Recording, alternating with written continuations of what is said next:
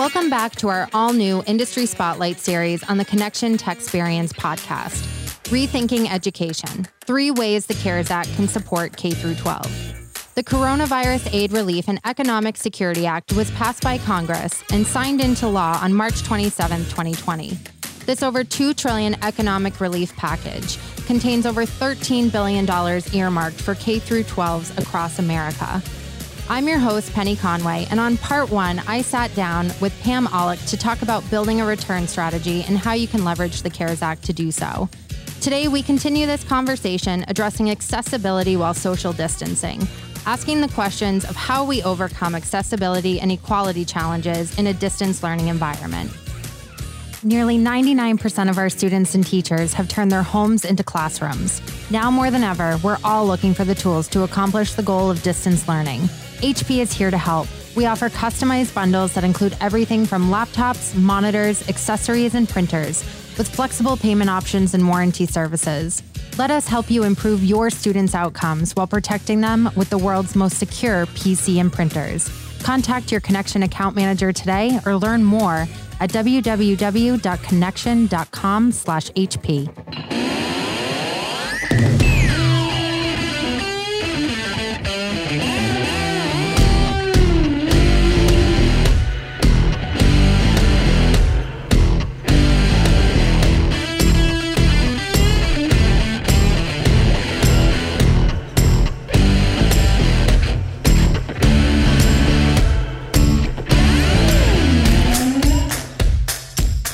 So, Pam, welcome to the podcast. So happy to have you here today for segment two of our CARES Act and K 12 series. Thank you. I'm so excited to be here.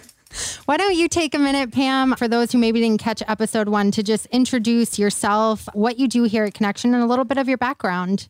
Yeah, so my name is Pam Aulick, and I am an educator. I spent 10 years in the classroom and managing instructional programs for a very large district here in Florida.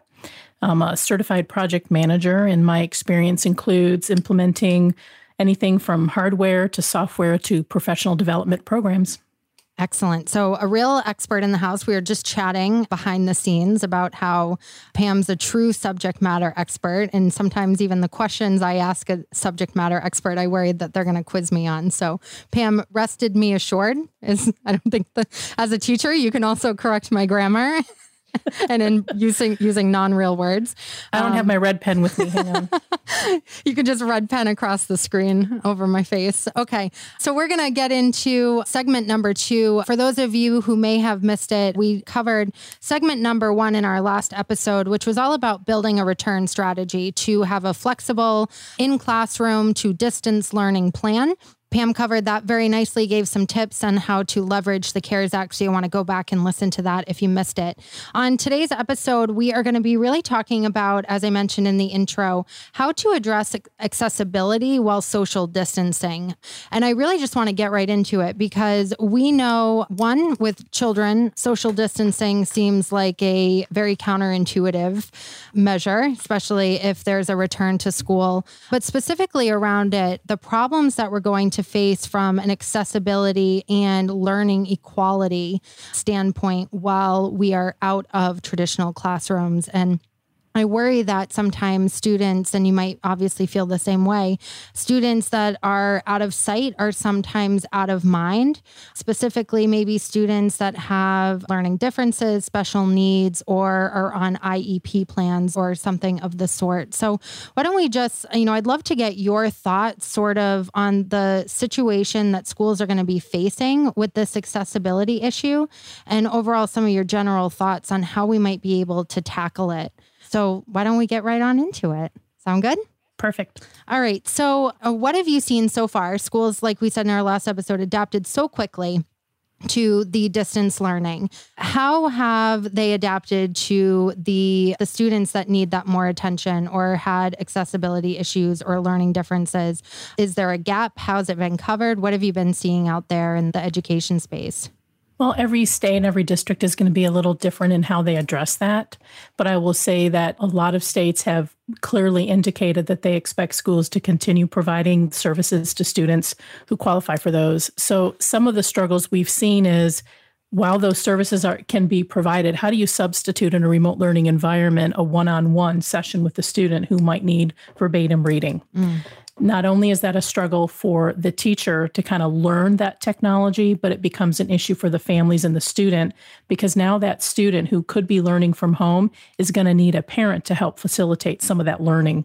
So that's really a challenge that districts are really trying to figure their way through right now.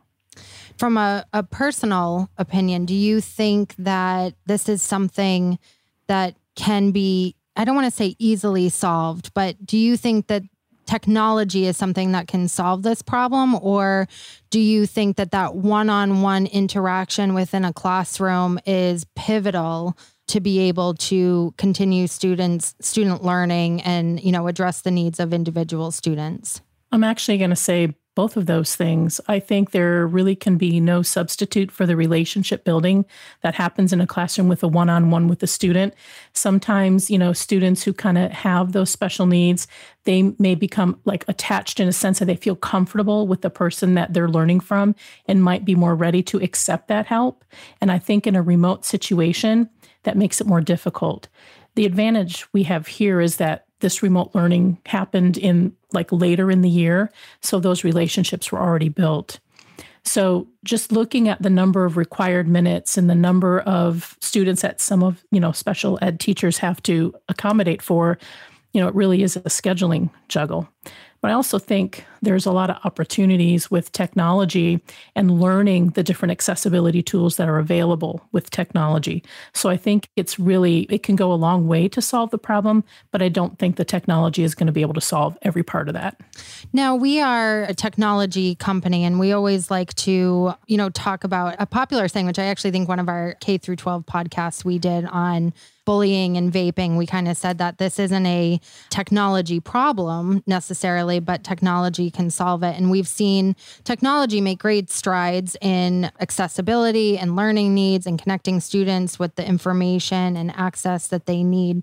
You know, when we look at from a, a resource or a tool perspective, based on your experience and what you see out there, what are some of the tools that schools should be taking advantage of to sort of bridge the gap between you know those maybe reading or writing or you know soft skills that need to be learned. What kind of tools would you suggest you know schools really look into to help with the accessibility piece of this i think some schools already have those tools embedded in digital adoptions, such as their online textbooks and other learning platforms that they may have. Some of them have the ability to have text read to a student for students to be able to highlight text digitally.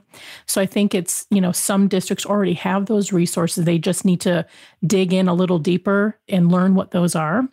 I also think that districts really should take a look at some of the tools provided by Microsoft, for example, who has some free tools for all learners like accessibility with Immersive Reader. They have Translator that can help communicate with families uh, with students who don't speak English as their main language. So I think there's a lot of free information and resources out there that school districts should be looking into to help students at home. I like that you mentioned Microsoft. I actually was, I'm going to be a little personal here for a moment. Last week, I felt incredibly overwhelmed by being on my computer, what felt like 24 hours a day, working, having a screen in front of me. And while customizable options like I can make my toolbar hot pink, I can make my desktop image whatever I want it to be, I felt like it was a lot of noise all around me, like in addition to trying to get something done. And I happened to be in my settings working on something else and found like the high contrast setting where you could set it to light mode or dark mode. And it just made everything like if I opened up a spreadsheet, it removed all of the colors and any highlighting and different fonts and just made everything black and white, very easy to see on my screen.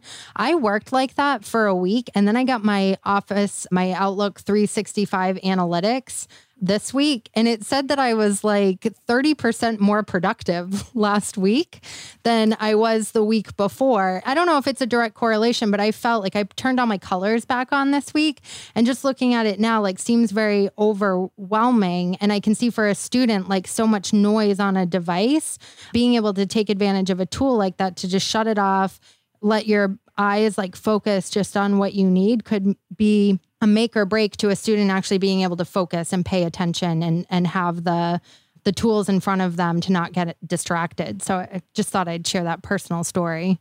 Yeah, there's a lot of technology, you know, out there again that can help support those students, but I think it really is a, a task for districts to, you know, kind of develop a program of how they want to approach those different learning needs and make sure that there's a common understanding of here's this package of tools that we want to make sure students know how to use but then they have to deliver training not only for the teachers but for the parents and the students and how to access them.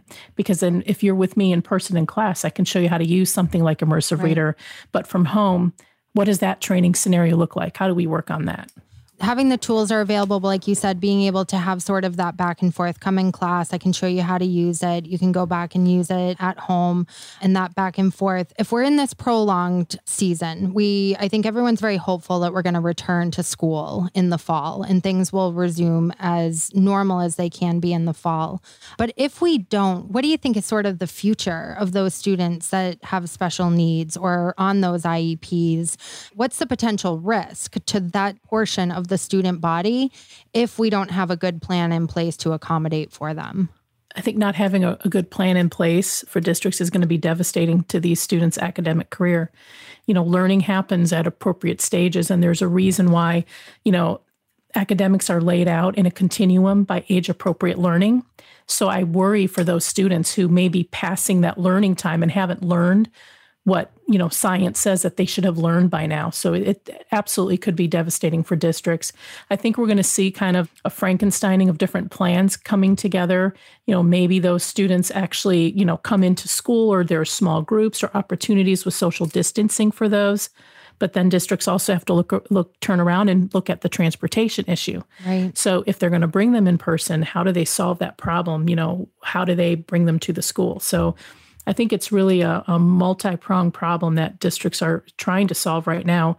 But to be honest with you, I don't know how quickly they're going to have an answer for it. Right. And we in the last episode talked about, and this whole series is about leveraging the CARES Act in K through 12 to help sort of accomplish some of these problems.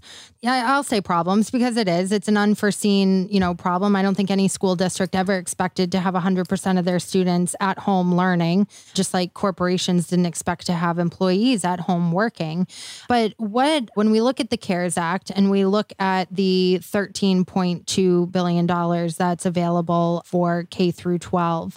In what ways would you suggest a school really look into that funding or a district or a state look into that funding to sort of meet the needs of these kids that are at risk either from a an income standpoint and access or just a learning ability and the access to be able to learn how, what would your suggestions be for them to take advantage of that funding in the CARES Act, one of the allowable expenses specifically indicates adaptive and assistive technology, which is technology that's geared specifically towards helping students with special needs.